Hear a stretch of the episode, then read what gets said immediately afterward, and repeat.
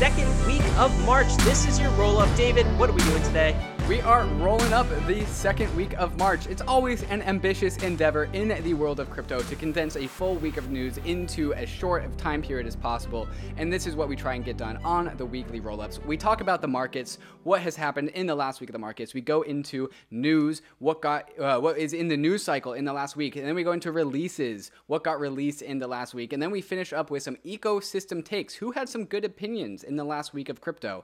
And then we go into what David and Ryan are excited about. And last, and my personal favorite, the meme of the week to finish things off.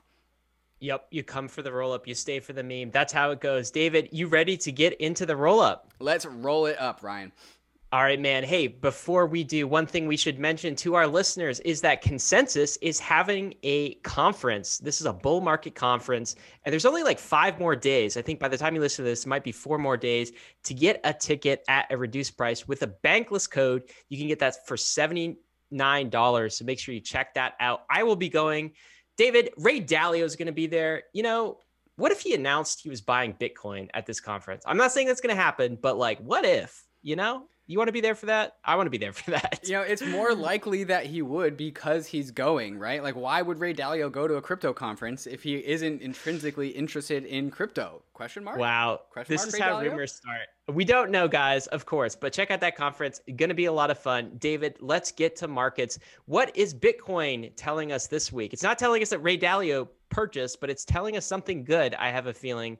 What's the price? Yeah, Bitcoin is really pushing again up a previous uh, up against a previous all-time high. It is at 57,474. What is that previous all-time high, Ryan? If you uh, go out into the longer time frames, I think it's something like 58 something thousand dollars. We we have got oh, there to be really close.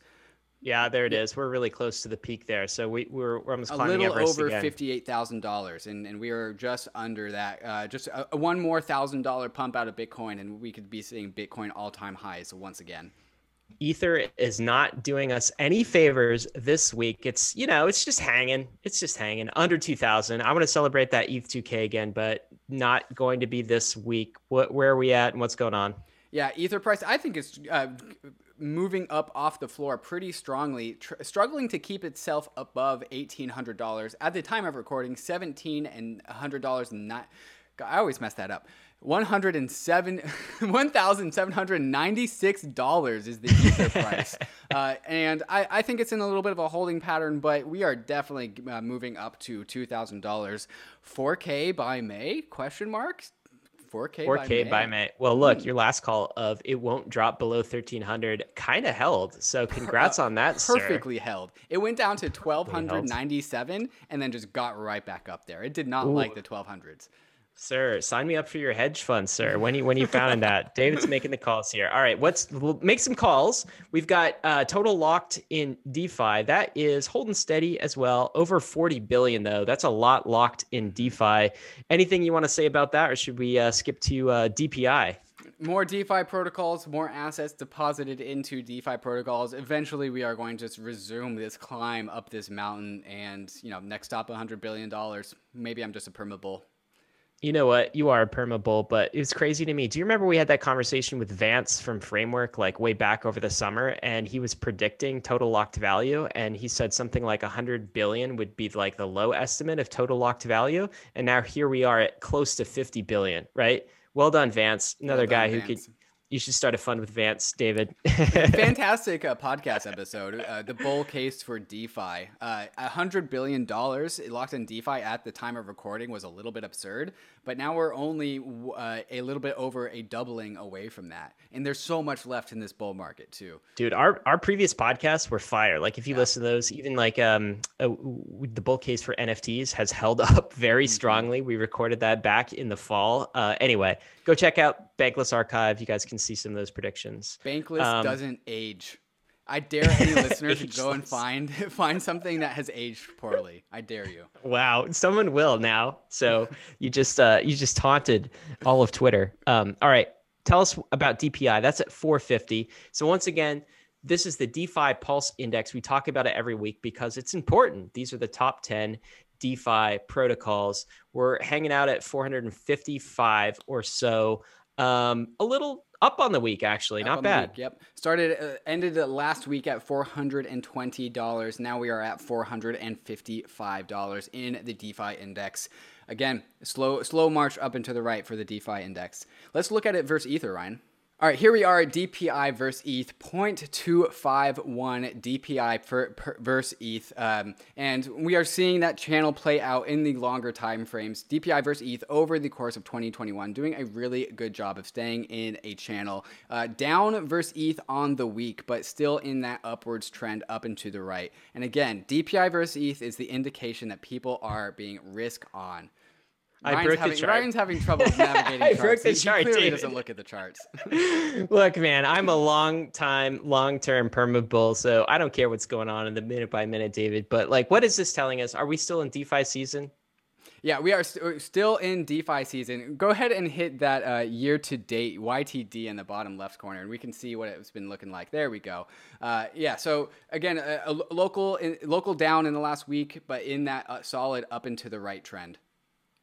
Very good. Okay. Um, let's talk a little bit about this Yeah, dashboard. this we like cool. showing dashboards. We like showing data in the market section. This is the MEV Explorer. You're going to have to explain this. Miner extractable value is what MEV stands for. What is it? Why is it important? It looks like it's going up, but unlike our other numbers, going up has been a good thing. This is not necessarily a good thing. We don't necessarily want this number to go up. Get into this for us, David. Yeah, it's a nuanced conversation. I wouldn't say that MEV is exclusively a bad thing, but if it's unanswered for or unaccounted for, it definitely can really mess with your blockchain. A miner extractable value is the value that you can extract if you are a person that has the right to order transactions. And in proof of work, those are the miners, right? So miners are collecting transactions throughout the ecosystem. When you broadcast a transaction, it goes into what is called the mempool, which is where all the miners listen to, and they start pulling out of the, all the transactions with the highest gas fees, and then they include them in a block. But what sophisticated miners can do is they can order transactions as they see fit to maximize their own returns because they also get to inject their own transactions as well, right? And so miners can tinker with trades if people are putting in trades into Uniswap, USDC for DAI, for DAI or Ether or whatever. Miners can take that spread between the input and the output of those trades, and they can take that for themselves because they're the ones ordering the transactions. And uh, we we see this in bidding wars when bots try and arbitrage or compete for the rights to make to take this spread.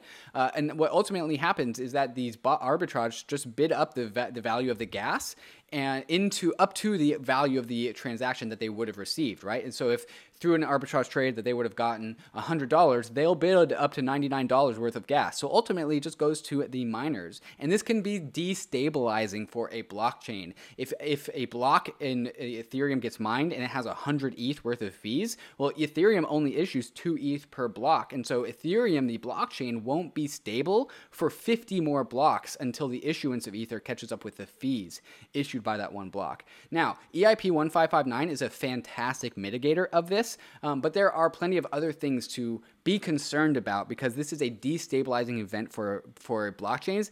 And why this is in markets is that this is an important metric that people need that is not found in legacy in legacy finance. This is not something that has correlates. I guess you, we could talk about like the extremely high frequency traders. Yeah.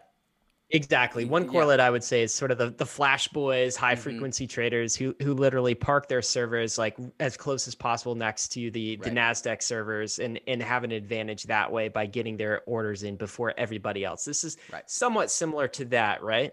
That's exactly right. Right. Except now, now that now there's a new party. Um, now it's the miners, or in future, this the proof of stake validators. Um, and and this is going to be a metric that traditional finance is going to first be intimidated about, but I think will really increasingly come to love because of how much rich data, amongst other things, is pr- provided to them through this metric. And so this is going, paying attention to MEV is going to be a decades long experiment, and it's going to be one of the most fascinating economic experience experiments that humans have ever gone through. Yeah, it'll it'll follow us too into Mm-hmm. this multi-chain future. It'll follow us to, to layer two. When layer two um, validators have the ability to reorder transactions, we'll see MEV there. So it's it's something kind of I guess pernicious in some ways. It's something Mhm. that we definitely have to to monitor. It's harnessable. and- it's and track. harnessable though. It's harnessable. It can be used for good. Mhm. Um, anyway, we've talked about it a lot enough, but we'll look at this metric from time to time in the weekly roll up. I think the key takeaway is it's going up. It's going up. Miners are finding ways to extract value out of reordering transactions, and, and we should continue to monitor that in the future. Um, MEV is a double-edged sword, and it's up to consensus mechanism designers, mechanism designers, to make sure that that sword is a weapon for good, not for bad. let's slay Moloch with Slay that Moloch. sword, shall we, sir? Mhm. Indeed. All right. Um, David, this is an interesting take. The take by Stani from Aave. Is DeFi undervalued? Well, Coinbase is worth $100 billion. That valuation demonstrates maybe how undervalued DeFi is. Mhm. Look, David, if you compare the Coinbase valuation right now, it's uh, 100 billion. hasn't hasn't released its IPO yet. It will, but this is what it's trading for on secondary like prediction type markets, right? So it's a fairly good proxy. 100 billion dollars, one crypto bank. All of DeFi put together, David. You know how much that is? How much? I'll tell you. 85 billion.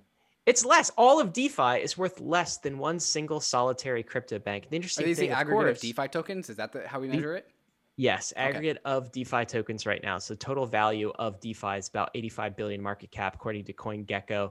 Valuation of one crypto bank 100 billion feels to me like DeFi has a long ways to catch up. Maybe it's undervalued at this point. And if you look at the banking global banking system right now, uh, global banking market cap, Lucas from our team put this together, 6.2 trillion dollars, whereas the market cap of DeFi is only 85 billion. So we are very early on is the point. One thing I'd like to say about this is um, DeFi tokens don't have the overhead that Mhm. Coinbases and traditional banks have, David, right? Like they don't have offices, they don't have many employees.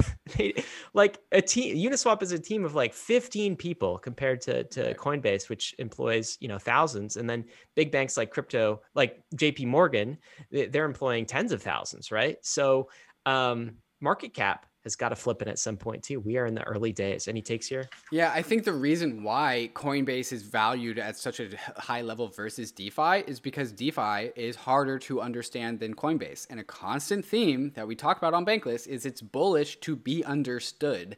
And people are understanding Coinbase sooner than they are understanding DeFi, and that is my explanation for the dis- discrepancy between these two uh, these two uh, valuations. And that's also the alpha that Bankless listeners should be paying attention to, because if you understand DeFi, you can be bullish on it and express that. And if hopefully we're right, cross our fingers, but like the discrepancy between these two things should definitely not just equalize. Uh, another reference to Vance Spencer's uh, podcast with us, the, the bull case for DeFi, is that people that build DeFi protocols, they're not going for the typical C corp, you know, public IPO valuation. They are going for many hundreds of billions, if not trillions of dollars worth of, of value created. And there's no way that that equates in the legacy world. We are trying to create something uh, substantially new and value generative. And the valuations of DeFi protocols at maturity should be orders of magnitude larger than the typical company IPOing on the stock market. David's bullish. DeFi just a may be bit. undervalued. It's You know, bit. it's up to it's you, up to you to use these protocols and determine for yourself. That's part of the bankless journey as well. Mm-hmm. Don't just take our word for it. Go use this stuff and see for yourself. Uh, David, let's skip to this. We mentioned this last time on the roll ups, but um, Grayscale is still, this is the GBTC product and the ETH product. They are still trading under NAV. And traditionally, when we've talked about these products, these, of course, can be purchased in traditional brokerages like Fidelity. You can buy GBTC. That is not actual Bitcoin. It's a trust, it's a proxy for Bitcoin. It comes with its own management fees, but it's always traded over spot. Same thing with ETH. It's always traded for more than the value of its underlying. No longer, David. Now, last week, it's trading for uh, 15% below spot price of Bitcoin. Um, I asked crypto Twitter, like, what's going on here? Because we talked a little bit about it, uh, but like last time, but um, we didn't talk about it in detail. And David, you know, the most interesting, an- I got a lot of different answers. Some people are trying to figure out what's going on.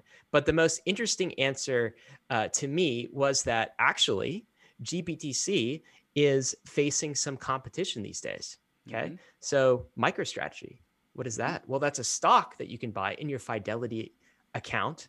that can be a proxy for the price of Bitcoin. There's rumors of ETFs on the horizon.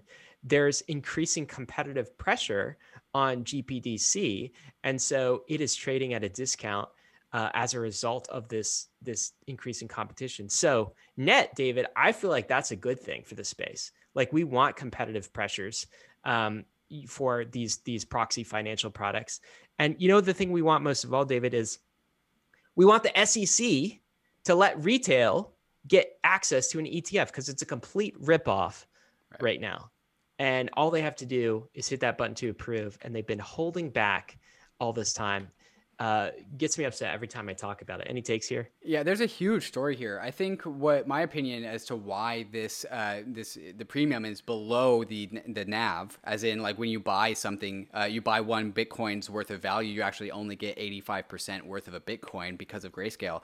The, the people have been arbitraging the grayscale premium for forever, and there's yes. a certain there is a six month commitment that you must do, and so when you deposit your Bitcoin into grayscale with the uh, intention of generating of capturing that premium. So previously, the the GBTC premium was 50% over NAV, meaning that uh, the the value of the market cap of GBTC was 50% higher than the Bitcoin that was backing it.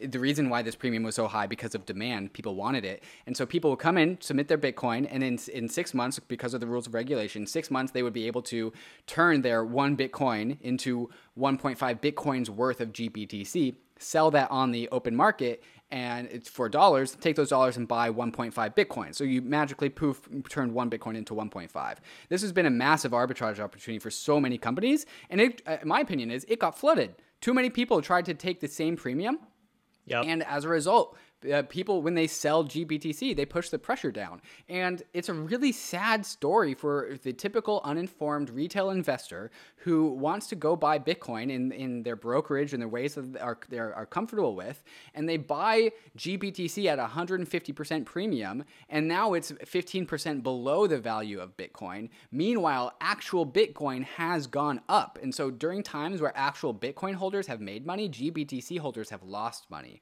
and this is the fault of the SEC, not Grayscale in the slightest. It is the SEC's fault for not protecting consumers by approving an ETF. This is what an ETF is supposed to do, and instead we have these shitty, inefficient mechanisms to try and get Bitcoin exposure.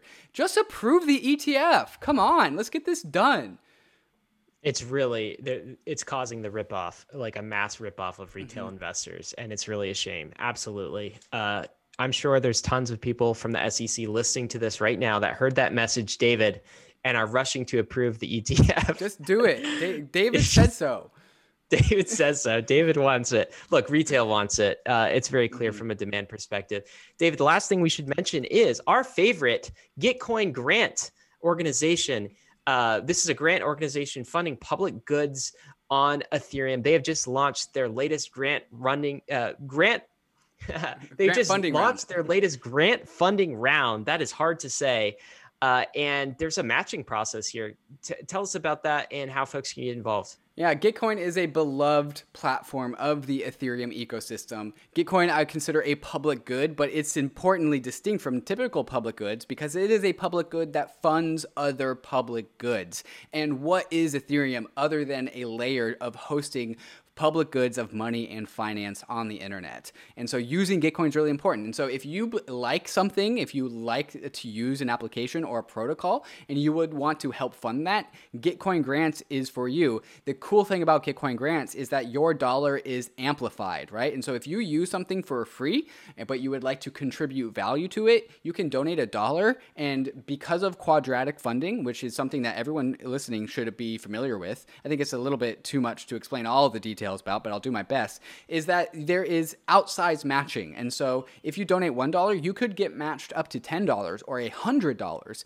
And how much you are matched by is determined by how many other unique people are also donating to the same thing that you are donating. It's a very clever mechanism and it's a way to fund things on Ethereum that otherwise wouldn't have gotten funded. So if you like to use stuff in Ethereum, either protocols or you want to see protocols um, built out, uh, last last uh, Gitcoin grant I donated to uh, Tornado Cash because I want privacy on Ethereum. I also am going to in- intend on donating to Connext Network this pro- uh, this uh, cycle because I want that L2 liquidity mesh network to be built built out. If you believe in something, donate to it. Now's the time. You've probably made a decent amount of money in the last few months. Throw a few dollars at Gitcoin.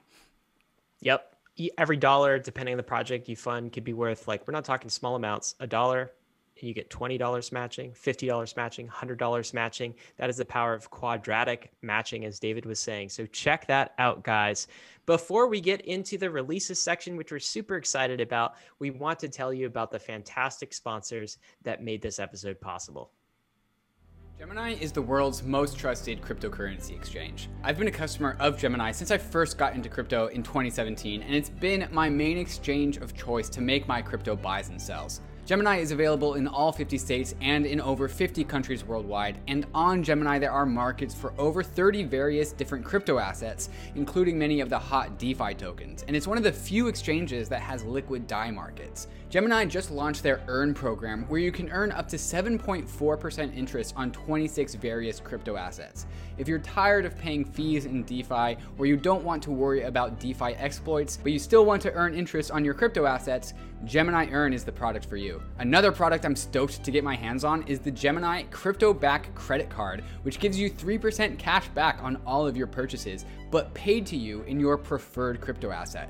When I get my Gemini credit card, I'm going to make sure that I get my cash back in ETH. So whenever I buy something, I get a little bit of ETH bonus back to me at the same time. You can open up a free account in under three minutes at gemini.com slash go gobankless. And if you trade more than $100 within the first 30 days after signup, you'll be gifted a free $15 Bitcoin bonus. Check them out at gemini.com slash go gobankless. Aave is a borrowing and lending protocol on Ethereum and just recently released Aave version 2, which has a ton of cool new features that makes using Aave even more powerful. With Aave, you can leverage the full power of DeFi, money Legos, yield, and composability all in one application. On Aave, there are a ton of assets that you can deposit in order to gain yield, and all of those same assets can also be borrowed from the protocol if you have deposited collateral. Here you can see me getting a 200 USDC loan against my portfolio of a number of different DeFi tokens and ETH. I'll choose a variable interest rate because it's a lower rate than the stable interest rate option, but I could choose the stable interest rate option if I wanted to lock that interest rate in permanently. One of Aave's V2 features is the ability to swap collateral without having to withdraw your assets, trade them on Uniswap, and then deposit them back into Aave. Aave does all of this for you all in one seamless transaction, so you don't have to repay loans in order to change the collateral you have backing them. Check out the power of Aave at aave.com. That's A A V E.com. All right, David, let's get to releases. This is one I am super excited about. What I'm showing here on Twitter is Hop Protocol, and this is showing a MetaMask connection. And we're moving from one layer two to another sidechain or another layer two. From Arbitrum, the layer two roll up to XDAI, we're actually moving funds in this transaction. That's what you're seeing if you're if you're viewing this on YouTube. David, explain what is going on here with Hop Protocol. Right. So the problem that is being addressed is that liquidity can be fractured across various L2s. And that's bad because we want liquidity to be centralized or centralized into specific exchanges. And uh, Hop Protocol, I, I don't know if this is true, but I'm assuming what they are doing is some sort of payment channel mechanism where they're, uh, ha- they have liquidity providers on both sides, or they have, or they're actually sending it, routing it through the L1. I don't think that's true. I think what, must be going on is a, a, a payment channel, and they are just connecting uh, assets across various L2s. So somebody has but DAI on both sides of um, of XDAI and Arbitrum, and then somebody wants to trade ETH and they want to get ETH on one side, DAI on the other. Market makers on both sides of the of the uh, L2s are, are allowing people to just swap assets. So so they're not sending their assets; they are just swapping assets, and the assets can be either the same or different on both sides. Um, that is a really important tool to make sure that liquidity across L2s and overall L2 usability stays really, really accessible. So uh, getting onto an L2 can take lots of gas. But with something like Hop Protocol, you can stay on various L2s and experience all L2s without actually having to go back to Ethereum. Because if you end up going back to Ethereum, you're going to have to pay another gas fee. And that's $100 every time you want to go on to an L2 or, or, or so, which, you know, while it's still an, an improvement on 100% L1 transfers, uh, still too much for people that want to be able to use Ethereum. So this is helping them with that. Yeah, very cool stuff. And of course, we want to be precise in our language, and sometimes uh, we're not always precise, but it's important for listeners to know that the difference between a sidechain and, and an L2, the difference is this. A sidechain to Ethereum is not secured by the Ethereum protocol or ETH asset. A layer two, an L2, as David was saying, absolutely is. And so this is a, a transfer from Arbitrum, which is a roll up, which would be L2, which would be secured by the Ethereum uh, chain, to a side chain, um, XDAI, which has its own validator set and is not secured by the Ethereum chain. We'll repeat that every once in a while so you guys get the flavor of that. But David, this also reminds me of your conversation with Connext. Uh, there is a whole Meet the Nation video on YouTube about that where you talk to Connext what, can, can, you give us the TLDR of that conversation because um, it, it, seems very related to to this topic of chain to chain interoperability without having to go back to the main chain. Yeah, Connext has been with Ethereum since 2017, working on payment channels because we understand payment uh, channels to be an extremely useful piece of technology. But Connext has really kind of struggled to see where payment channels fits into Ethereum, except for lately with this exact same problem. And so uh, wow. uh, the, the conversation I, I, I think was really cool because it was one part a lesson in Ethereum history, it was one part a lesson in cryptography, it was one part a lesson in liquidity, and one part a lesson in L2s. And so was, there was a bunch of information all wrapped into one. And basically, where Connext has landed is the uh, system for matching orders across L2s, across any L2 um, that is EVM compatible, and even stuff that isn't EVM compatible, including Bitcoin's Lightning Network. So, if Bitcoin's Lightning Network does ever actually achieve adoption, we could match Bitcoin's Lightning Network with a payment on an L2 via Connext, uh, which is pretty crazy. And so, there's a bunch of cross protocol interoperability and communication that is viable due to these payment channel levels uh, in uh, like that acts as like this mesh network middleware layer between all of these various L2s.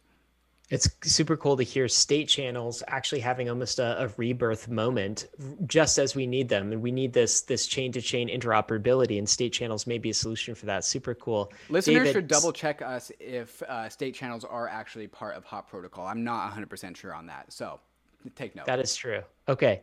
Um, this is another interesting, I think, update from MakerDAO this time. Mm-hmm. And this is they are announcing Optimism. So this is a, Optimism rollup, DAI Bridge with fast withdrawals. This is a theme that I think we'll we'll hear. It's really like layer two season. Uh, I think we'll see a ton of DeFi protocols over the coming weeks and months start announcing what their layer two initiatives are, what their layer two solutions are, where they're going to deploy next. We, we heard that last roll up. This is this is it again. This is MakerDAO though, a pretty long standing DeFi protocol making an announcement of how they're going to handle this. What's the TLDR for us? Yeah, the, the, the TLDR for me is that we are solving problems before they actually even arise, right? And so we are allowing tokens, starting with DAI, um, on and off of L2s uh, with immediate or relatively fast withdrawals. Near instant is what they say. Um, and this is this is a similar problem to what we were just talking about, but it's fixing the problem of getting on and off L2s from the L1, which at least with optimistic rollups, getting off, getting on is instant and does cost money, and getting off can take up to a week or even longer, depending on the the construction of the optimistic rollup. Uh, and so fixing that problem is already being addressed even before optimistic rollups have actually been deployed to Ethereum. Uh, and so maybe it's a cart before the horse, but what really my takeaway is that we are having compounding progress in the Ethereum ecosystem.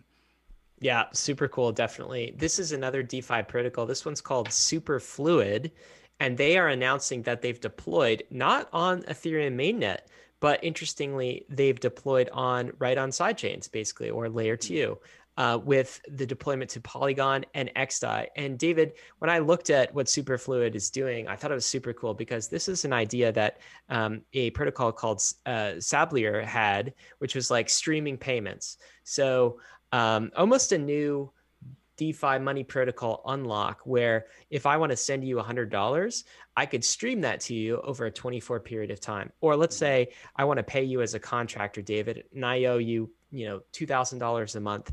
I could stream that to you over the 30 day monthly period of time. It's like the idea of streaming money is super cool. It just wasn't actually practical on Ethereum mainnet because of gas fees and because you know ethereum mainnet is not not really great for this these peer-to-peer transactions that are small amounts but it works super well on something like polygon something like xdai and that's what super where superfluid is deploying it handles subscriptions salaries rewards any composable stream of value with continuous settlement and per second net netting for what for extreme capital efficiency this is a, a, a cool new unlock david I'm, I'm super excited to, to check this out and actually try it out yeah, listeners should understand that this starts with money, but it ends with everything. And that's why they have composable stream of value. So think about uh, equity um, distributions or vesting periods where like you get unlocked in tranches and it's just rigid and we can smooth that out. Uh, Vitalik, I know, likes to uh, talk about um, streaming payments for compensation for for people that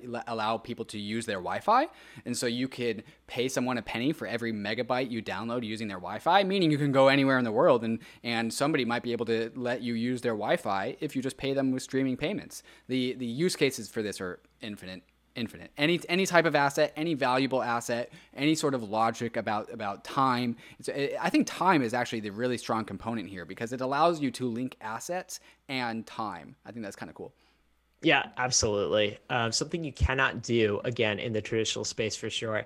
Last, we should talk about this release, and it's a release that is actually upcoming. But the the announcement is that some pretty large VCs, Andreessen Horowitz, Framework Framework Ventures, we were just talking about Vance earlier, from Framework, uh, Coinbase Ventures, AngelList, Duval, a bunch of people are investing in the Fei protocol. This is, David, uh, a new algorithmic stablecoin. We talked about algorithmic stablecoins a lot in the past. Um, empty set dollar would be an example of this. Um, also, MakerDAO is kind of an algorithmic stablecoin, but it is collateral backed, whereas empty set dollar is not. This Fei protocol seems to kind of mix um, a, a, bit of that collateral backed world, but rather than being backed by vaults that are put in place by individual users, it's actually backed by a protocol. So it's almost like protocol collateral backed. There are a ton of specifics here, and actually, the mechanism design gets pretty complicated, right? But again, this is back to the idea that what is a stable coin trying to do? It's trying to be stable over time. It's trying to to have a predictable um, stability mechanism attached to it. This is an even more complicated way to to do it, and we're innovating. Again, back to the theme we always talk about on Bankless, David, which is every money experiment on Ethereum will be tried. Any conceivable experiment that can be tried will be tried. This is just another one.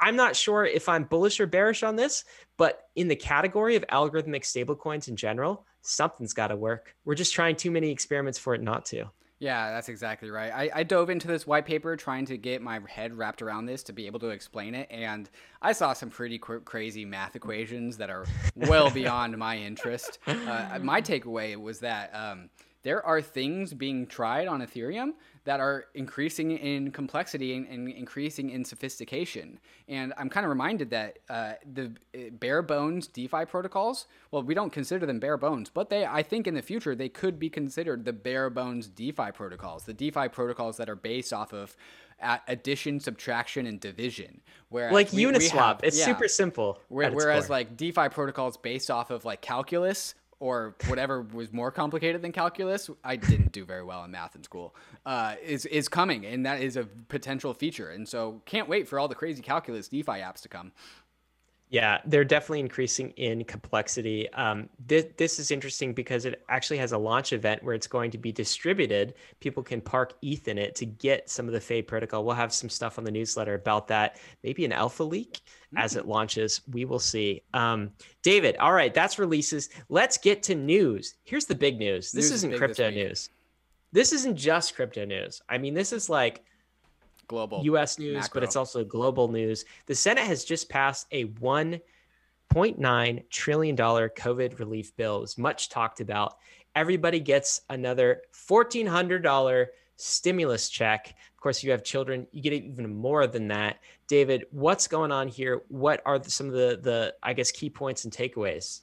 Yeah, this is a, a, huge victory for Biden, who was kind of leading the charge with trying to get stimulus checks into the hands of Americans. Um, and so this will be the third, yeah, the third stimulus check for Americans. Uh, first was twelve hundred, then another six hundred dollar one came, and then, and then next a fourteen hundred dollar stimulus check came. This is in stark contrast to two thousand eight, where I don't think any Americans got uh, got stimulus checks. Um, and so uh, we are learning that we have the power of the money printer. The people learned that, and the people demanded it. Uh, and so, while it's one thing that I'm, I'm glad bailouts are going to people, not just corporations, we also have to be reminded, at least us in the Amer- uh, in the United States, of our American privilege because we have the global reserve asset that everyone else wants, and the money printer of America is printing it out for Americans as a gift because they are Americans, whereas the rest of the world doesn't actually get access to that money printer, even though they want the dollars. Um, so American privilege being expressed here.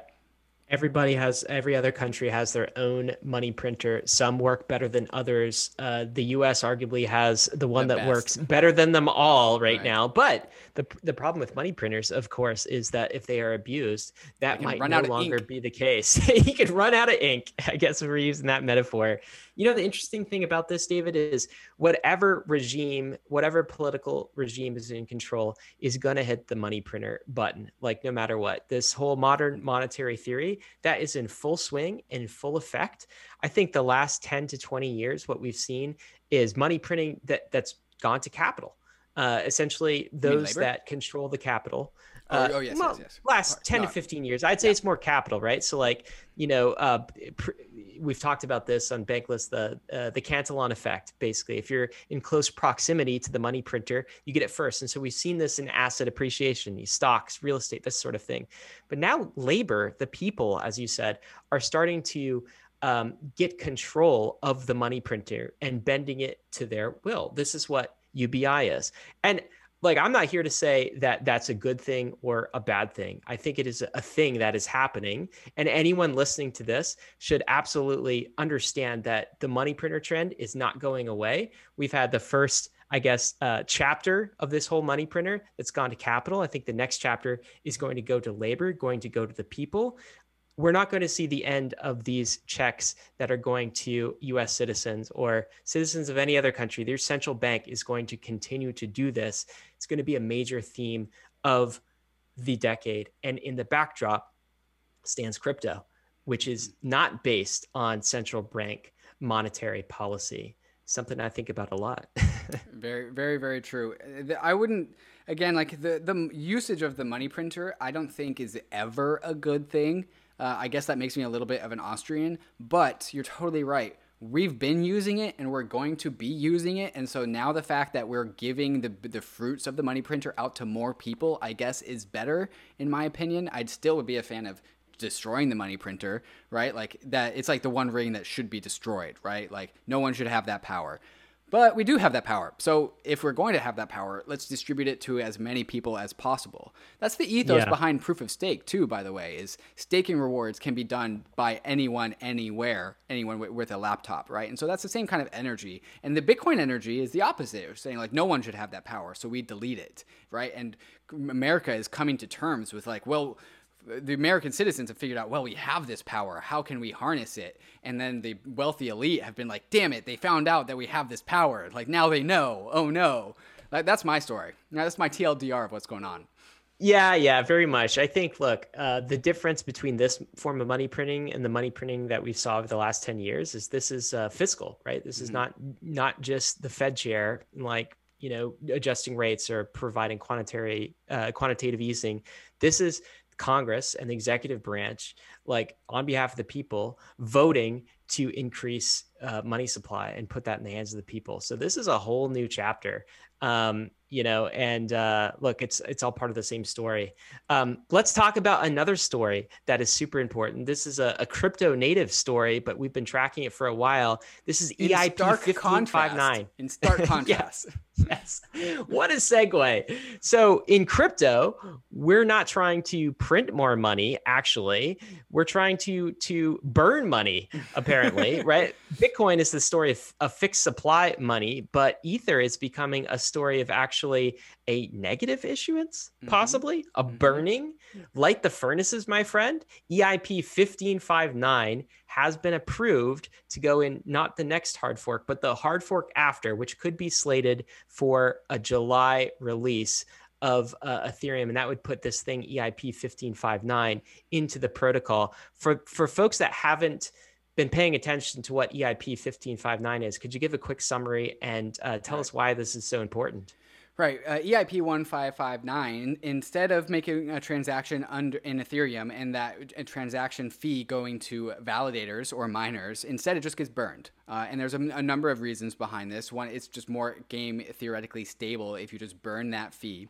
Um, and the, imp- the important juxtaposition here is that uh, transaction fees on Ethereum it reflect demand for Ethereum's block space, which reflect demands for Ethereum economy, right? And so Ethereum as a protocol, when it collects fees, that is like the Ethereum system collecting revenue. That is the GDP of Ethereum. The revenue that Ethereum collects is directly correlated with uh, the GDP of the Ethereum economy. And because we are now burning this, e- Ether, the asset, the scarcity of Ether should also be tracking the GDP of Ethereum. As the GDP of Ethereum grows, we should be burning more and more Ether, making Ether more and more scarce. So, this is in stark contrast to the United States economy, where our GDP, except for during COVID, our GDP has never been higher, yet we are still issuing money at an all time high rate. Those two things are backwards because if the American economy, if the American nation state was efficient, it would be able to generate revenue from its own GDP. This is what a nation state does. This is what Ethereum does. It generates security to fund itself, to fund its growth through the GDP that it taxes.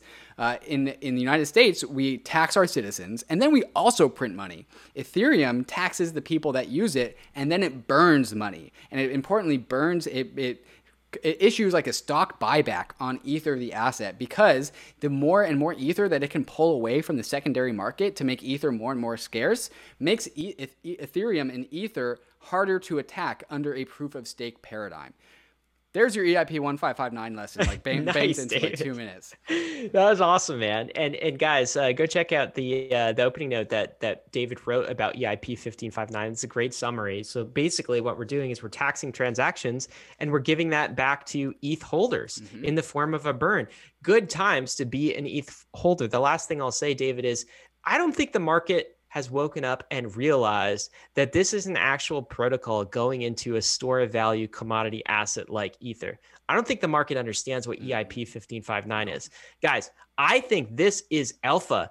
This is if you alpha. If you are in this space, you see do you see anybody talking about this? Oh, well, here's the closest thing, actually. Actually. this is Bloomberg. this is the Bloomberg front page. The first time I've seen an Ethereum related article. But David, this is what they this, this is their headline. headline. So awesome. Crypto coin outperforming Bitcoin is about to see supply reduced. David, crypto coin, I guess they're talking about Ether. Are they? Yes. Crypto coin. That's my favorite crypto coin. it turns out they are, but this is the first like um, I guess narrative that mm-hmm. we're seeing of EIP 1559 escaping into into mainstream. So it's still super early. The market doesn't understand this. The market has just wrapped its head around 21 million fixed supply Bitcoin. Wait till they figure out EIP 1559 burning supply Ether. Dude, so EIP 1559 extremely elegant upgrade to a blockchain. It just it is so perfect in every single way. Yet the best thing about EIP 1559 is not anything about the code, it's about the narrative. It's about the story that is told, yes. which is the best fucking thing about it. Oh, it's so crazy. It's so crazy. David, we're gonna do an entire episode about EIP fifteen five nine, guys, and we have a fantastic guest who's been an EIP fifteen five nine, like the best analyst, the guy who understands is the best Hasu, who's a Hasu. pseudo anonymous, um, uh, I guess analyst, Yeah. and thinker, researcher, Crypto economic. Gonna- researcher, I would call him. Yeah. Yes, we are camping an entire episode on this. It is that important. So stay Yep. tuned to Bankless Podcast. Make sure you check out that episode coming. Last thing on EIP 1559. Not everyone's a fan. Not everyone's a fan. Miners do not like it. Can't can't please This is a- we can't well, this is Ethereum miners, and this is a headline saying Ethereum miners plot a hash power show of force against EIP 1559. So there's undercurrents of, of threats coming from miners. Of course, miners' revenue is going to get cut as a result of this. yeah. Uh, 20%, 30%. I mean, they're doing pretty well, and They're they've been doing doing pretty okay. well. Okay, so that's the that's the backdrop of this. That's the context. But I've had actually a lot of people reach out to me, David, and like, are you concerned about this that Mm. it won't go through? Um, are you concerned that miners might fork? Um, my response to that is no. I'm not concerned at all. Not even in the slightest. I think miners think they are. Some miners think they are far more powerful over this ecosystem than they are. They if they fork, that's great for ETH holders, right? Thanks for the free coin. See you later. I'm gonna sell it. I'm gonna buy some more ETH. That's it. End of story, right? Um, I think that the the threat of miner fork is definitely uh, overinflated. Um, in fact, I think a lot of this might be saber rattling. We'll see if they fork or not. Uh, but it could very well be just saber rattling if they do fork in the end. I'm not concerned about it. What's your opinion on this? Yeah, it's absolutely saber rattling. And the reason why, like the title of this, uh, a hash power show of force. And what that means is that a bunch of miners are going to all signal with their hash power saying, hey, we do not approve this. And this is just the wrong paradigm. Ethereum doesn't answer to hash power. That's not what it does. It's not Bitcoin. This isn't Bitcoin Cash versus Bitcoin. This is Ethereum. First off, proof of stake is coming where your hash power is just going to get deleted anyways and so like goodbye and also cool you can anyone can fork a blockchain it doesn't matter if all of the hash power goes in one direction if all of the community goes in a different direction and starts valuing the a different fork hash power is going to go to the fork that is valued because that's where revenue comes from. It doesn't matter if you have if 99% of hash power is signaling in support of something. If all of the value goes into a different fork, then miners are just going to go back to that one. Like the hash power is not the the saber. It's not a weapon. Like no, it's a bluff. We we've and look, man, we've seen this play out already time and time again, even in the Bitcoin ecosystem, right? With kind of these other uh, miner instigated forks or other party instigated forks like Bitcoin Cash and all of these things. And um, it's the community that decides what Bitcoin is. The same. Same with Ethereum. In fact, more so because now we have assets that are issued on top of Ethereum. We have a whole DeFi ecosystem that gets to choose which chain is going to be the chain that it supports, right? Um, and so miners have very little power here. I'm not worried at all. EIP 1559 is going to go through, uh, and it's going to be great, I think, for the stakeholders of the platform who are users, DApp developers, uh, people who believe in a decentralized future and want more economic bandwidth. I'm super bullish. It's going to be fine. Don't worry about the miners, guys. All right. Let's talk about this, David. Beeple is setting some more records. Dude, you know what? 70 million. Beeple art sold for 70 million on Christie's. 70 million. You know, this is Today, the today, this morning. yeah, this just happened. This is the third largest art sale from a living artist in human history. The Really? third largest. Yeah. Like this is happening in crypto right now. Wow. And this is like almost it's on the brink of breaking all traditional records. Um, look, we've done a lot of NFT content uh, lately. We just talked to OpenSea and Ask Me Anything. That's fantastic. You can check it out on YouTube. We talked to uh, Nifty Gateway. We just had 3LAU on the podcast. Um, so there's tons of material here. But how would you? What would you summarize, David? Like, what's going on here? Dude, there, it's it's pretty overwhelming, and like people keep on saying like this market, the Deep NFT sigh. market. You just had a deep sigh. it's there's so many things to talk about, and like I feel out of my element, And many, many people are talking about how it's it's this is the top, it's too frothy. And if you're telling me that like set the, an all-time high record or, or third third highest or whatever is is setting the records in its crypto, and it's just uh, such a short amount of time into this, that that makes me concerned. But also, it keeps on going up, right? And so it keeps. I, I don't know, but like, I'm, I'm optimistic that NFTs are going to innovate and improve in ways that ICO tokens didn't, and in way that DeFi tokens did. Um, and I'm optimistic about that. I'm optimistic about just being able to make NFTs more legitimate because there are kind of just like b- dumb NFTs out there. Um, I'm optimistic. Uh, but damn, is this accelerating really quickly, really fast? You know, congrats to Beeple. I was listening to a clubhouse uh, conversation of many, many artists that were uh, all trying to get their heads wrapped around NFTs, and uh, I can't remember who who was speaking, but they said that, um, and I don't know Beeple. I'm trying to get him on the podcast, so if anyone knows him, uh, connect us. Um, Go Beeple. But they, but they, said that that Beeple uh, um, is one is the best representative to represent NFTs and Ethereum for the space, um, just as a, a, testament to his character. Uh, so that makes me feel very good. So, congrats, Beeple, and thank you. Yeah, super cool. And it, look, it pays to be an innovator here, and Beeple's certainly an innovator doing stuff when no one else believed it. Got all the way to Christie's and the third largest sale ever, and it does feel like this is just getting started. As weird as that sounds, yeah. uh, we'll see what happens. Um, but this could put a dampener on it, David. There's been a lot of talk Oh no. yeah, there's been a lot of talk in, I guess, uh, NFT Twitter, right? Which is sort mm-hmm. of a subset maybe of crypto Twitter, but also intersects with like creator Twitter and art, like all of these other communities that uh, we're not as plugged into about the problem of crypto art. And the summary is the problem is some artists are uh, starting to get their head wrapped around proof of work in particular Bitcoin proof of work, but also Ethereum is now based on proof of work and the energy consumption behind proof of work. So at least one artist said that it's a disaster. I issued a first NFT, but now that I realize its environmental impact is kind of the you know the summary, uh, I am no longer issuing an NFT, and so this has of course caused um, a uh, I guess a, a tremors in the the NFT community, and there have been responses and other responses. Give me give me a quick take on this, at least your take, David. Is this um, overblown? Is this is this real? Could this curtail the NFT market in a significant way?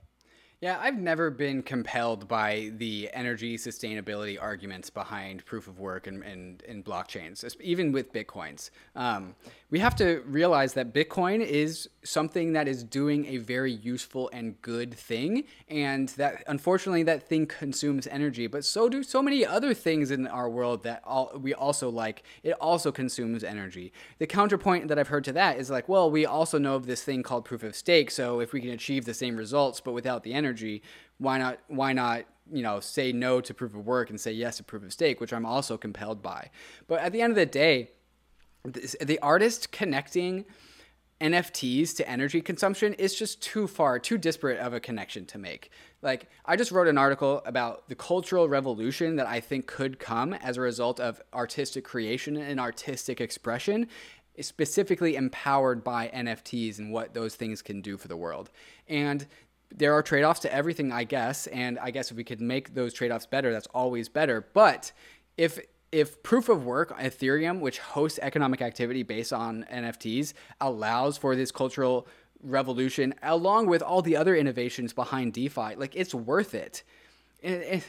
Things cost things. And at the end of the day like the reason why electricity with proof of work is so targeted is is because it's such an easy target right? Like you can see the miners you can see them just sucking up all the electricity and we don't know how much like the federal reserve or the inflating money system or like the battleships that the that the united states employs or the aircraft carriers or the f-35 that cost like $10 billion a plane that we don't really use. Like all of that cost stuff. And that's the system of the US dollar. Uh, and so I, I, think it's just a bunch of do about nothing. It's interesting. Like, so uh, I am sympathetic to a lot of elements of that that argument and i think probably nick carter from bitcoin like um, makes them best right yes. in in that you know everything you just said basically um, i will also say though that i'm i'm compelled by the argument that well, basically, um, you're saying that there, you know, proof of work does consume energy, right? Um, and that that is worth it for society, and that we're not seeing all of the other energy consumption devices. And I, I, I, would say probably someone like Nick would also say, and by the way, some of this energy consumption is actually producing uh, and accelerating the move to more renewable energy sources, right? I so I think that's all part of the the argument. But the the thing I think that is interesting as well is that um, that may be true with for proof of work, but as you were saying, like if you compare proof of work to everything else, you know that's re- really not the argument. What you should be doing is comparing proof of work to a better mechanism potentially, like proof of stake. And when you do that and you say, well, is proof of work worth it or not? And what, what are we trying to get from proof of work? Well, with Bitcoin, you're trying to get an ultra hard, ultra sound digital money. Well, if you could do achieve the same end with proof of stake, and it like the energy consumption is almost like it's nil compared to proof of uh, work, then why not? Where is then your argument for proof of work? Which is ultimately, David, where I see Ethereum uh, coming down on, on that side, right? So this whole conversation about NFTs on Ethereum, well, Ethereum is not going to be a proof of work blockchain for very much longer, like two years. I, I that that would be a long like I think the merge happens a lot sooner, and so this this entire commentary is going to be nil anyway. We'll be issuing NFTs on proof of stake blockchains like Ethereum uh, moving forward, and it won't even be a factor. So it's all temporal, in my opinion. But that does not discount. I do think that this narrative, David, you're seeing echoes of this NFT narrative, but it's going to persist in other ways. Right. Um, like a company like Tesla putting Bitcoin on its balance sheet right. in the future. Yep.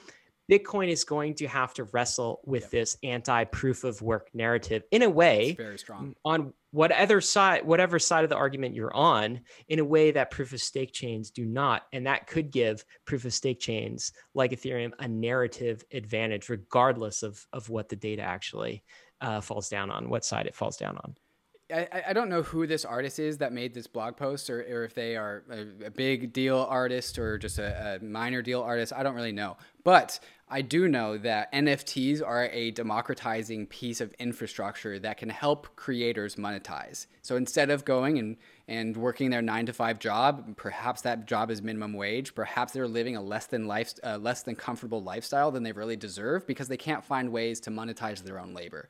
If NFTs can do that, the costs of the the proof of work costs of that uh, $70 Rarible minting transaction is completely justifiable. Like, think about the other downstream implications of this. If we can harness the energy behind NFTs and employ a generation who is otherwise doing meaningless work in their nine to five gargantuan job that they felt was meaningless and it sucked on their soul, let's consume some energy and get that done. Like, it's worth it. It's worth it. Yeah, absolutely. Look, guys, I think the bottom line is it's uh, it's way too soon to cancel NFTs. Let's not do that just yet. we got more work to do. Don't, it's getting better. Don't cancel NFTs.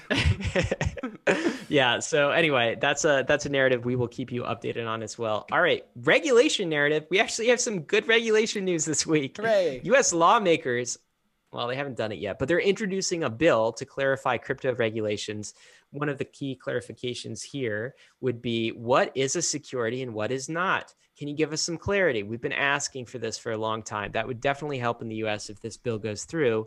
I'm more excited about this at the state level uh, because this is even more forward looking. Uh, in the state of Wyoming, which has been a very crypto friendly uh, state, Wyoming passed a bill through i believe maybe the first um, the first phase of the bill process or is it totally passed? Oh it's passed the wyoming senate, senate committee on its way to being passed by the wyoming senate senate to um, essentially recognize DAOs. These are decentralized autonomous organizations, so smart contract systems, property management systems on Ethereum to recognize them and give them legal status under the Wyoming law structure, legal structure. This is super cool. This is like, um, th- this is the kind of thing that regulatory regimes, if they really cared about pushing things forward, this is the kind of thing they could do to help accelerate the innovation and the crypto economy. And um, ultimately, it'll be good for any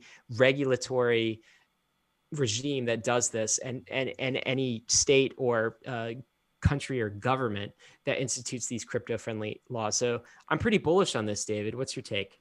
Yeah, the legal recognition of DAOs is something that is pretty sci fi and also nicely harmonious between the legacy nation state and the sci fi versions of social organizations. Um, we don't have to conflict, we don't have to fight, we can cooperate and integrate. And that's what I see happening here. I don't know if Caitlin Long had anything to do with this, but she is a huge proponent out of the state of Wyoming. If that was anything to do with her, Caitlin, thank you. Thank you for your work. We appreciate it. Come on the podcast, all that stuff. Um, yeah, fantastic. absolutely. Yeah, it's she's doing great work in that state, and uh, so so are many of the Wyoming lawmakers. Um, David, let's talk about this. This is back to NFT land. A report from somebody who is an NBA Top Shot user talks about DeFi his Ted. Experience. Yeah, we like DeFi Ted. I've been engaged with him. Do you know DeFi? Oh, okay, yeah. I don't know DeFi Ted. Yeah, anyway, he, he's in. He, I believe he's, he's in the Bankless Nation. Okay, so uh, real person here, DeFi Ted, shout out. Um, he is relaying his experience on Medium of being like having his funds frozen on NBA Top Shots, and you can go through the whole thread. He he provides kind of the history of what it's like forty thousand dollars, something like that, mm-hmm. of funds he could not withdraw from NBA Top Shots, which is interesting because NBA Top Shots and the flow chain um, definitely talks about itself as a as a layer one right but it does not have the same level of decentralization baked into it as as ethereum does and i think we want to get some of the folks from uh, nba top shots on bankless actually mm-hmm. we'll do that in the near future to kind of get get uh, get their take on this and get their take on whether flow is an ethereum killer the future right. of nfts right. what makes an nft an nft david right. i think is a really important question how decentralized does it have to be to be an nft do you have any hot takes here yeah, again, uh, to, to take this to the extreme, like I can spin up my centralized database and start issuing unique digital assets that trade on that centralized database. And then I can call those things NFTs. That's not what Flow is. Flow is a blockchain. But it's not Ethereum. It's not Bitcoin. It's not maximally decentralized. And I, I think that Flow is has is committing to a huge loss in potential by not having their tokens settle on Ethereum because part of the digital nature of this ecosystem is the reduction of dependencies, the increasing levels of assurances that you, the user, has your asset. And if the Flow blockchain can censor your NFT, is it really an NFT?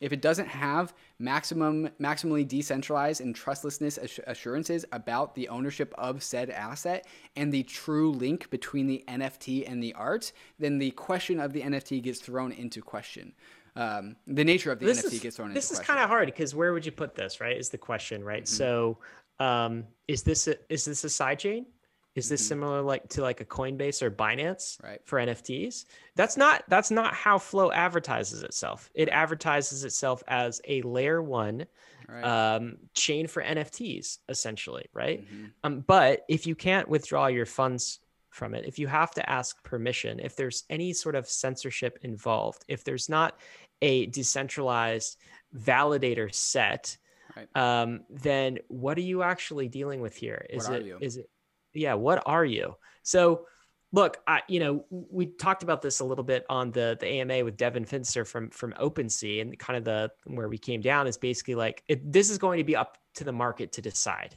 how decentralized does the market want its NFTs to be? And Protocol Sink thesis would say the most valuable mm-hmm. NFTs, the most valuable assets, everything will have to be on the most credibly neutral settlement layers. Right now, that is something like Ethereum, but also these other chains will play a role. Maybe some of them will settle to Ethereum. But from what I hear you saying, David, is you would prefer that Flow was not a layer one chain at all, that it would be some sort of a, a roll up uh, chain some sort of a, a, layer two with settlement on Ethereum. So I hear that too. Yeah, I, I, I think when people make a, an L1 blockchain, they I hope they are informed about the the magnitude of that decision. If you're an L1 blockchain, you are competing to be money. If you are an L1 blockchain, you are competing to have nation state level resistance. There is no alternative alternative uh, alternative to that. You have to be self-sovereign and you have to be able to protect yourself from external attack because as soon as the flow blockchain has a meaningful level of value to it, it will invite people to come and attack it. And this is the whole point of crypto economic system design is it needs to be able to withstand attack. And if you are an L1 blockchain, you need to be able to do that. Or you can just deploy to Ethereum and outsource all of that energy to Ether the asset and proof of stake. The whole point of Ethereum is to make state level, sovereign level resistance to any application that exists on top of it. So just just go on Ethereum. Plus you get to tap into the power of DeFi. The whole the centralized blockchain application specific centralized blockchain thing doesn't make any sense to me. Well, we are going to have hopefully Roham from NBA Top Shots on the program to discuss that very thing. I'm sure he'll have some responses to that, but we will uh, we, will talk about it. It's mm-hmm. it's an interesting I'm conversation. I think one I'm of the most important ones. Um, David, let's talk about this. We'll just do a quick drive by here. JP Morgan is launching cryptocurrency exposure basket, but these are just basically Bitcoin proxy stocks. So this is buying MicroStrategy, Square, Riot. JP Morgan is putting this into some sort of fund or uh, index where you can purchase this.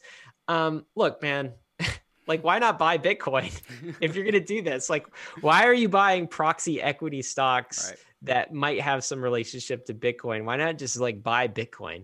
Yeah, Bitcoin's this once in a lifetime opportunity of value uh, value capture and value generation, and so I'm gonna buy infrastructure around it. Like what? No, just buy the just buy the stocks asset. that that own some of it on their balance sheet. Yeah, no, just just go for the asset. I don't get it. Well, some people want this. It doesn't make any sense to me. They're probably boomers. Whatever. this is this is for people who want to purchase in a way and they can't custody crypto. Uh, it's definitely not for uh, for folks that are on the bankless journey. But good to see J.P. Morgan, I guess, you know, providing some sort of proxy asset exposure to the class. People are gonna um, want it. Yeah, Logan Paul. we got to oh talk boy. about Logan oh Paul. I guess. Just one, maybe one thing here. So I'm not sure that. Okay, so uh, is this the tweet? Yeah, that's the tweet. Yeah.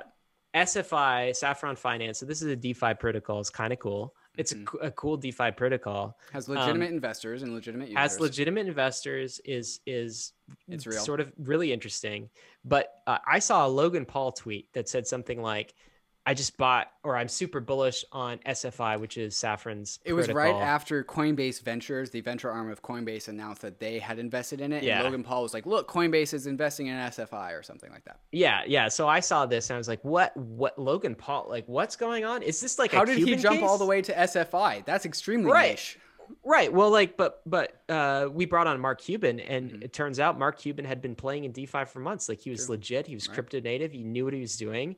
It turns out that the the case with Logan Paul is not this. It turns out that allegedly, SFI allegedly, allegedly, allegedly, okay. So, but this is backed by some blockchain data. Right. So also alleged, Strong. but also with some possible evidence that possibly someone paid Logan Paul 30k in to SFI tweet that out. Right whether or not this is true, mm-hmm. David, whether SFI, somebody from SFI, somebody paid Logan Paul to tweet this out, whether or not that's true, I think there's a lesson here for us. Right. What do you think that lesson is? I think that lesson is that crypto is a dark forest and there are monsters that can eat you every step of the way. And so if you saw that Logan Paul tweet and it's like, oh my God, Logan Paul's tweeting about SFI, I'm going to go buy it. Somebody who, if they did allegedly uh, reward Logan Paul for that paid tweet, they got their bags pumped and that was worth it for them. So you got to be careful. Got to be careful. You have to be super careful, especially when you see these celebrity tweets. Um, mm-hmm. and it's going to get crazier and crazier in the bull run. David, okay, that's good practice news. run. yeah, good practice run. We've we've issued some takes so far. Let's issue some more takes. Mm-hmm. Um, this is one from Zero Hedge. I just like the title of this article, and I the, the entire article is fantastic. But everything is broken is the title. By is Tyler everything Durden. broken? By Tyler Durden.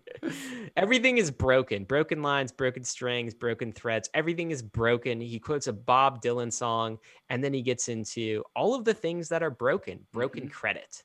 And he talks about the credit market and the debt markets in the US, broken retirement. Boomers cannot retire, and God help Gen X and millennials and Zoomers in retirement. A broken stock market that doesn't actually um, track value. It just is tracks monetary policy, yield curve price pumps, broken data in the whole system writ large, a broken unemployment system. Institutions are broken, is the summary of this article. David, is everything broken? Well, that is, it's pessimistic to say everything is broken, but uh, we are allegedly in a late stage fiat credit cycle, which means our money isn't working. We have extremely entrenched institutions with wealthy elites not allowing any new institutions to come or those institutions to morph or evolve or adapt. They are staying as the same old institutions because they're funneling value into the elites that own them. Uh, things just seem to be aging and decrepit as social infrastructure. Um, so perhaps everything is broken, breaking or broken or something. Either way, there's a bunch of stuff that just is not working right. I think it's the case that it also depends on, you know, your generation, your stage of life, mm-hmm. how you view the world as yeah, as sure. far as whether you th- you see things as broken or not. Does that factor in? Yeah, yeah. I mean, I think I think the younger generations, me particularly, would be more inclined to think things are broken because younger millennials and, and Zoomers are just kind of quote unquote fed up with the system because the system doesn't incorporate them into the world, uh, and so th- things aren't working for them. They aren't working for the for the systems. Everything is just misaligned. Well, let's talk about the the next take here, which I think is uh, maybe related to this. And this is um, a take I just thought out. I was thinking of is people that get rich off of crypto will just reinvest in crypto, and that's how multi generational sectors are born. When I was thinking of this tweet, David, I was really thinking about um, Silicon Valley you know, and it started with uh, Hewlett Packard back in the you know 1960s and the 70s. That's that's where Silicon Valley comes from, right? Um, the silicon chips that they created, and then the those who were successful from these early uh, chip manufacturer investments then went on to um, invest in and put capital into the the microprocessor revolution, the PC revolution, right? And that formed Silicon Valley, who later invested in the infrastructure of the internet, which became all of our social media companies today. So it's Pay- like the PayPal mafia.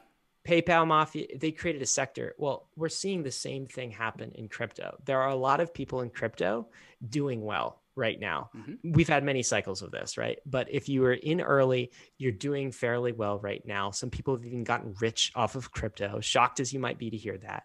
And what are they doing with their funds? Well, they're just reinvesting it.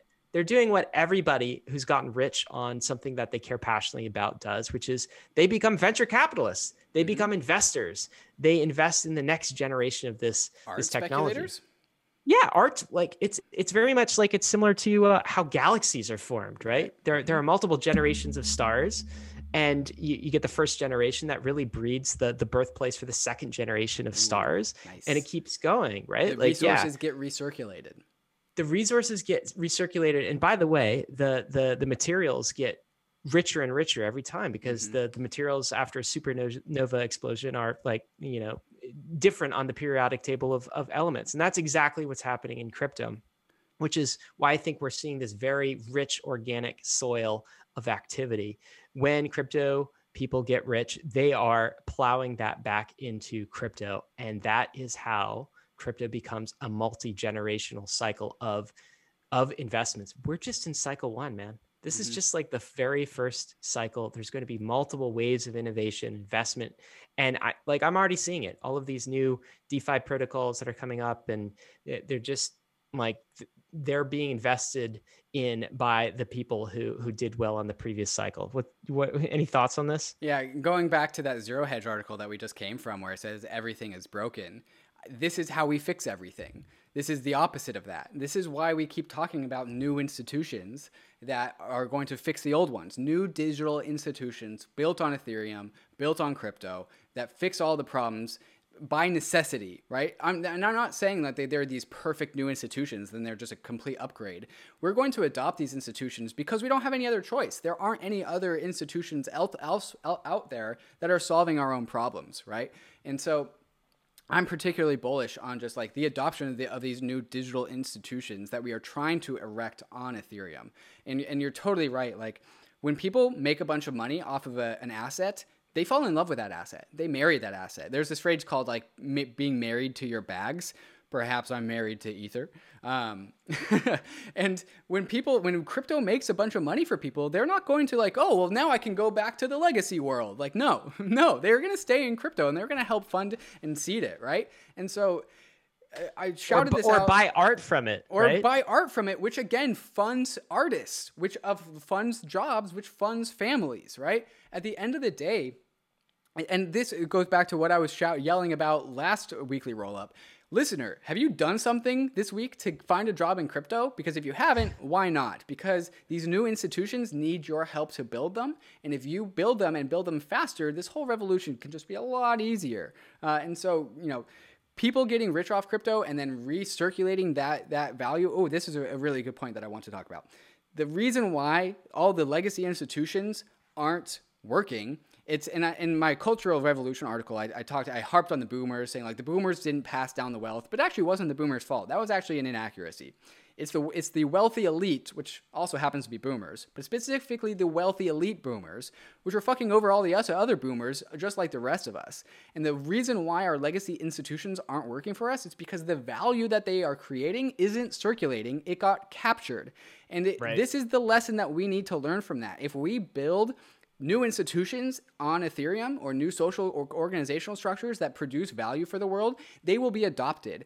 But if they don't recirculate that value, we will just do the same things that we did over again. It's not about new institutions just by themselves. We need new institutions, but we need new institutions that can recirculate the wealth intrinsically, perpetually, so that they don't calcify, so that they don't become rigid and fixed and only benefit some of the early adopters that just manage to get rich off this whole ecosystem. Then is a fee burn a problem?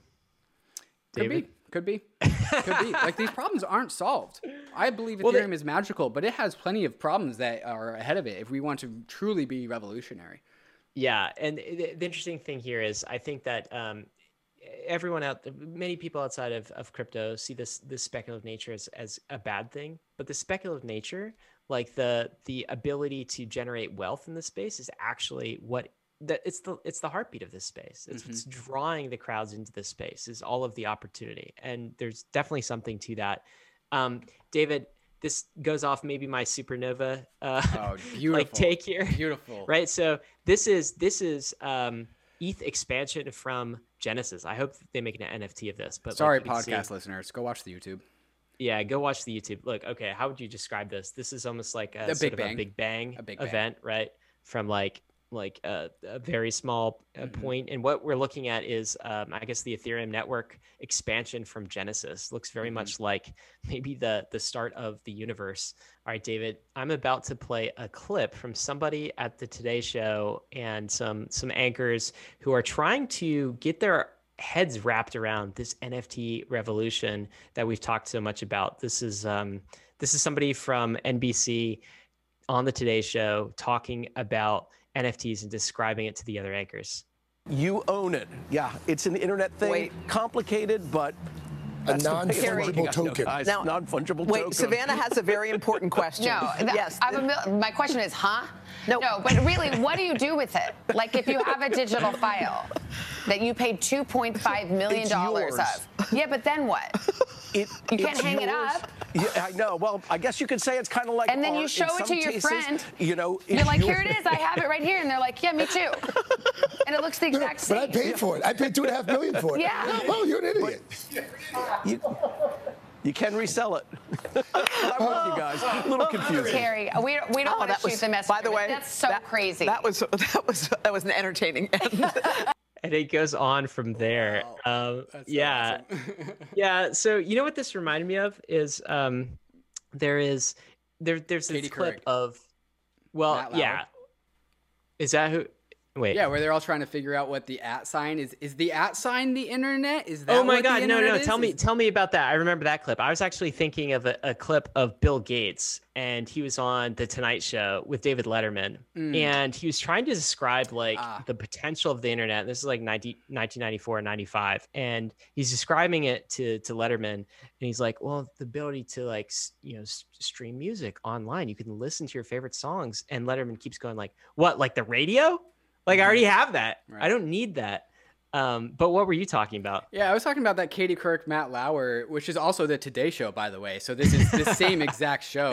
History repeats. I think it happened in like 1998, somewhere in the 90s, where they're talking about the internet, and so they're asking about like the at sign. Is is that what the internet is? Like, where is the internet? Oh, is it the dot com? Is that what the internet is? What's the internet? And they just they just couldn't wrap their minds around it. So this kind of feels like the reprise to to that, which it was pretty hilarious.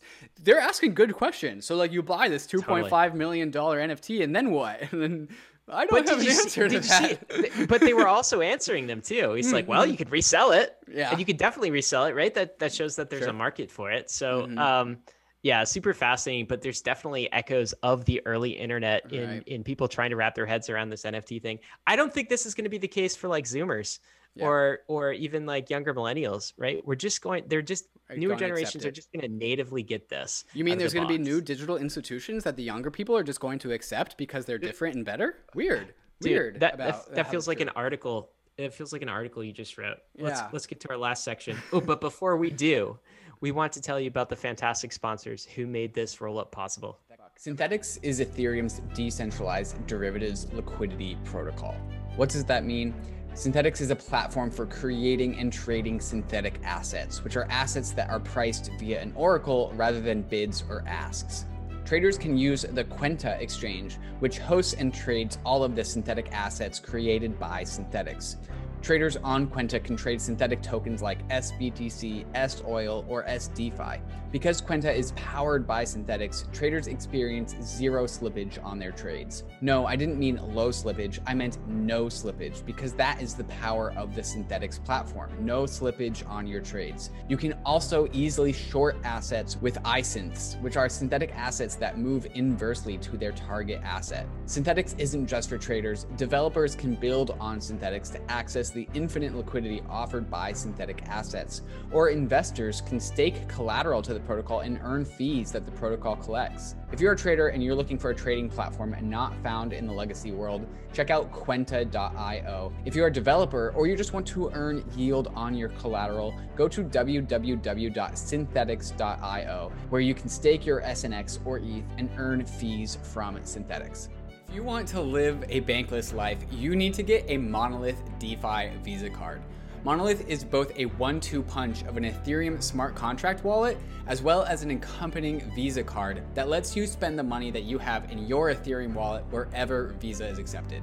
It's really a fantastic tool that lets you use Ethereum for what it does best, which is holding and managing your financial assets, but also keeps you connected to the rest of the world's payment rails.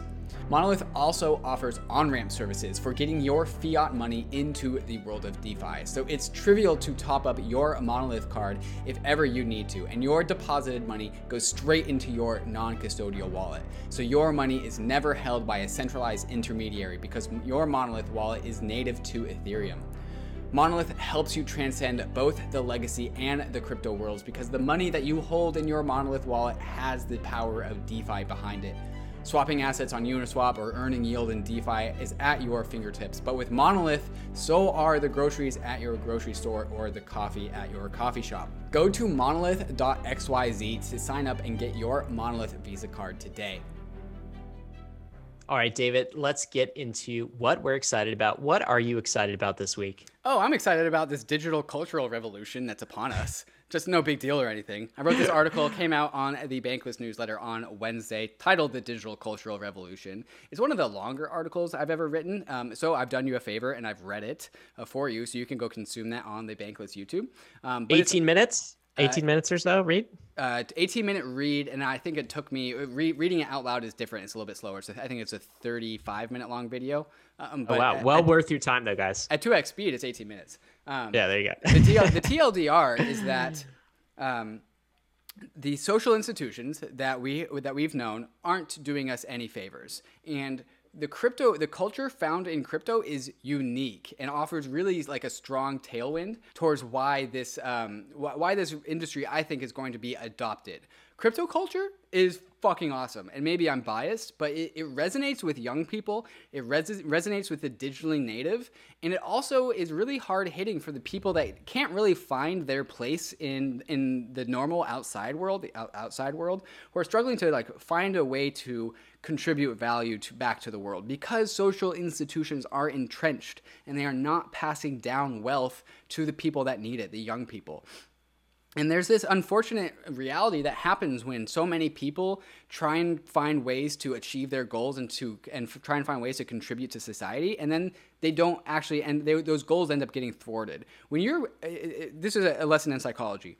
When your goals get thwarted over and over and over again, you stop trying. You end up becoming learn. You learn to be helpless, and this is a state of learned helplessness. It's bad. We want to avoid that.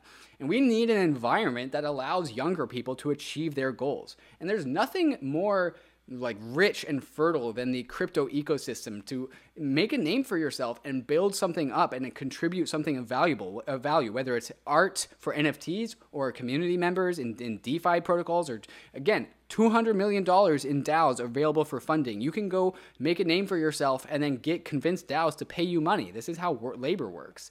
Um, and so the culture behind crypto, I think, is going to offer very a very compelling new host, a new landscape for digital digitally native generations, the Zoomers and the Millennials, to come over and start building stuff. Yeah, the, you inter- you wove together, I think, a, a, number of different themes in an interesting way in, in this in this article. Where you're talking about the cultural renaissance because you're not just talking about a cultural renaissance, right? And like the the aging and the the falling apart of our and the failings of our institutions, but you're also talking about like this opportunity re- uh, renaissance, right? Where there's all of this opportunity for young people in institution in the, these new institutions that are forming in, their, in the kind of their proto phases and their birth phases that is are not present. These opportunities are not present with the established institutions. Everything is calcified, is is hardened.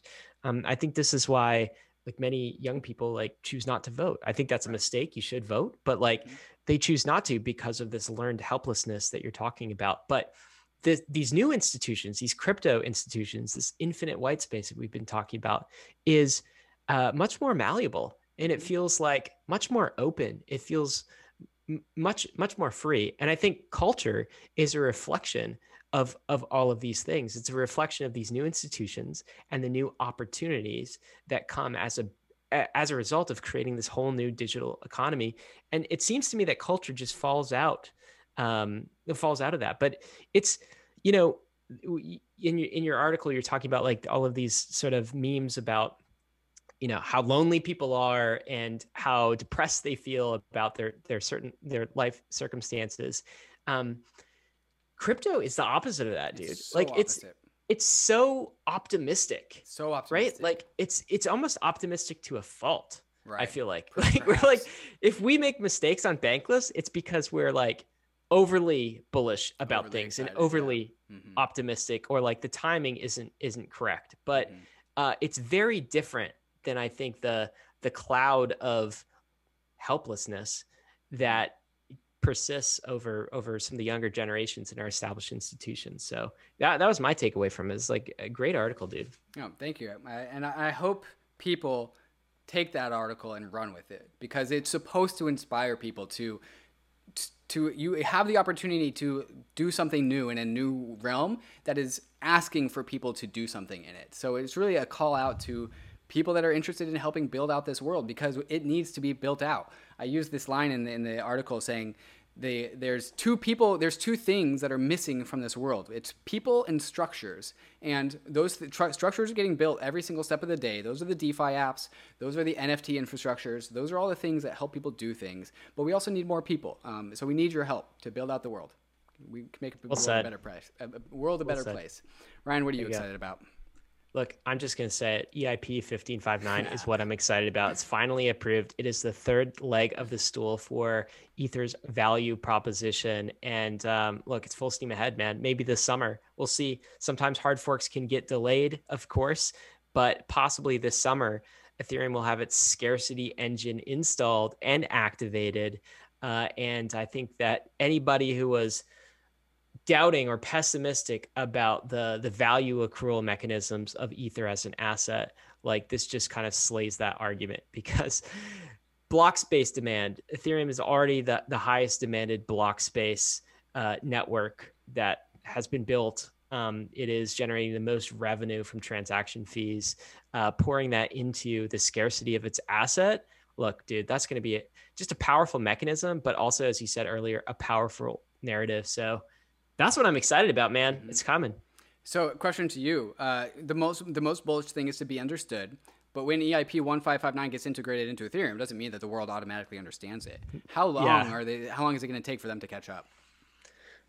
You know, I think actually um, price follows narrative in these in these kind of uh, circumstances, and narrative follows price, right? So, mm-hmm. look, even think about the name EIP 1559, right? Like, what is that?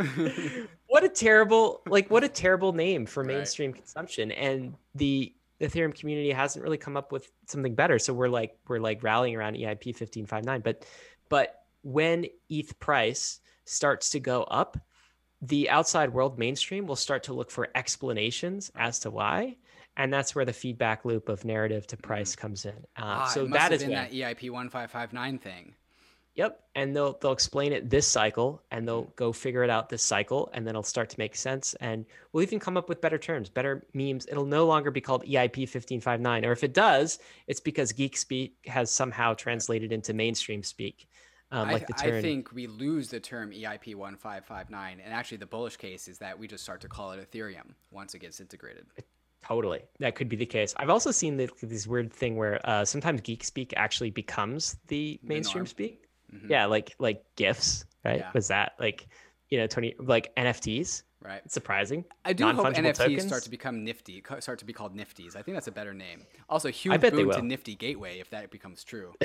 yeah, they're they're definitely betting on that. we'll see. All right, David. Time for the meme of the week. Favorite part Let of the me week. show the meme of the week. I know, guys, you've been waiting for this all week. This is another bankless week, uh, bankless meme week. Bankless Instagram is where this was first published. What are we looking at here? Tom and Jerry. Did you watch that cartoon as a kid? Yeah, I did. Not enough clearly though, because I had to refresh my memory as to which one's Tom and which one's Jerry. Turns right, so out, what are we looking Jerry, at? Uh, t- Tom is the cat and Jerry's the mouse. Just if anyone else needs that help. Thank you for clarifying. All right, what are we looking at? We're looking at uh, Tom then, who is like this big, bulky, muscular figure as the cat, and he's reaching out to Jerry. And Tom is labeled ETH L2s, reaching out to ETH killers. And the caption here is competitors are stuck in a rat race. I think that this is saying that basically L2s are going to uh, are going to win against these ETH killers. It's kind of this is kind of a maximalist tweet. I don't know what super, is this, David. Super duper maximalist tweet, but it's okay because fun, I think though. it's the correct one. The whole point about this is that economic activity on Ethereum, of which there is a ton of, is closer to Ethereum L2s than it is to ETH killers. And so if ETH Ethereum L2s offer the same things that ETH killers do, well, people economic activity will just go to the L2s because it's closer to Ethereum, it's closer to the Nexus, it's closer to the heartbeat. Now we should point out that uh, in the in the actual show, Jerry always ends up winning. So this tweet may have actually backfired. That. We can't. okay, all right. Don't read into this tweet too yeah. deeply, guys. If you've watched the show, look. all right, man. That has been meme of the week. This has been another roll up, the second week of March, almost into springtime. Definitely springtime for crypto. Mm-hmm. Really exciting. New growth on the plants everywhere, new growth in DeFi assets, new growth all around, optimism about the future, optimism about digital culture. Look, dude, the plants in, in your office are looking pretty good too. Oh, I don't know if you've added something recently, but it's definitely flourishing under your uh, care. Well done. thank you, sir. Guys, risks and disclaimers, of course. ETH is risky, crypto is risky, Bitcoin is risky. All of these DeFi protocols are. You could lose what you put in, but we are headed west. This is the frontier. It's not for everyone, but we're glad you're with us on the Bankless journey. Thanks a lot.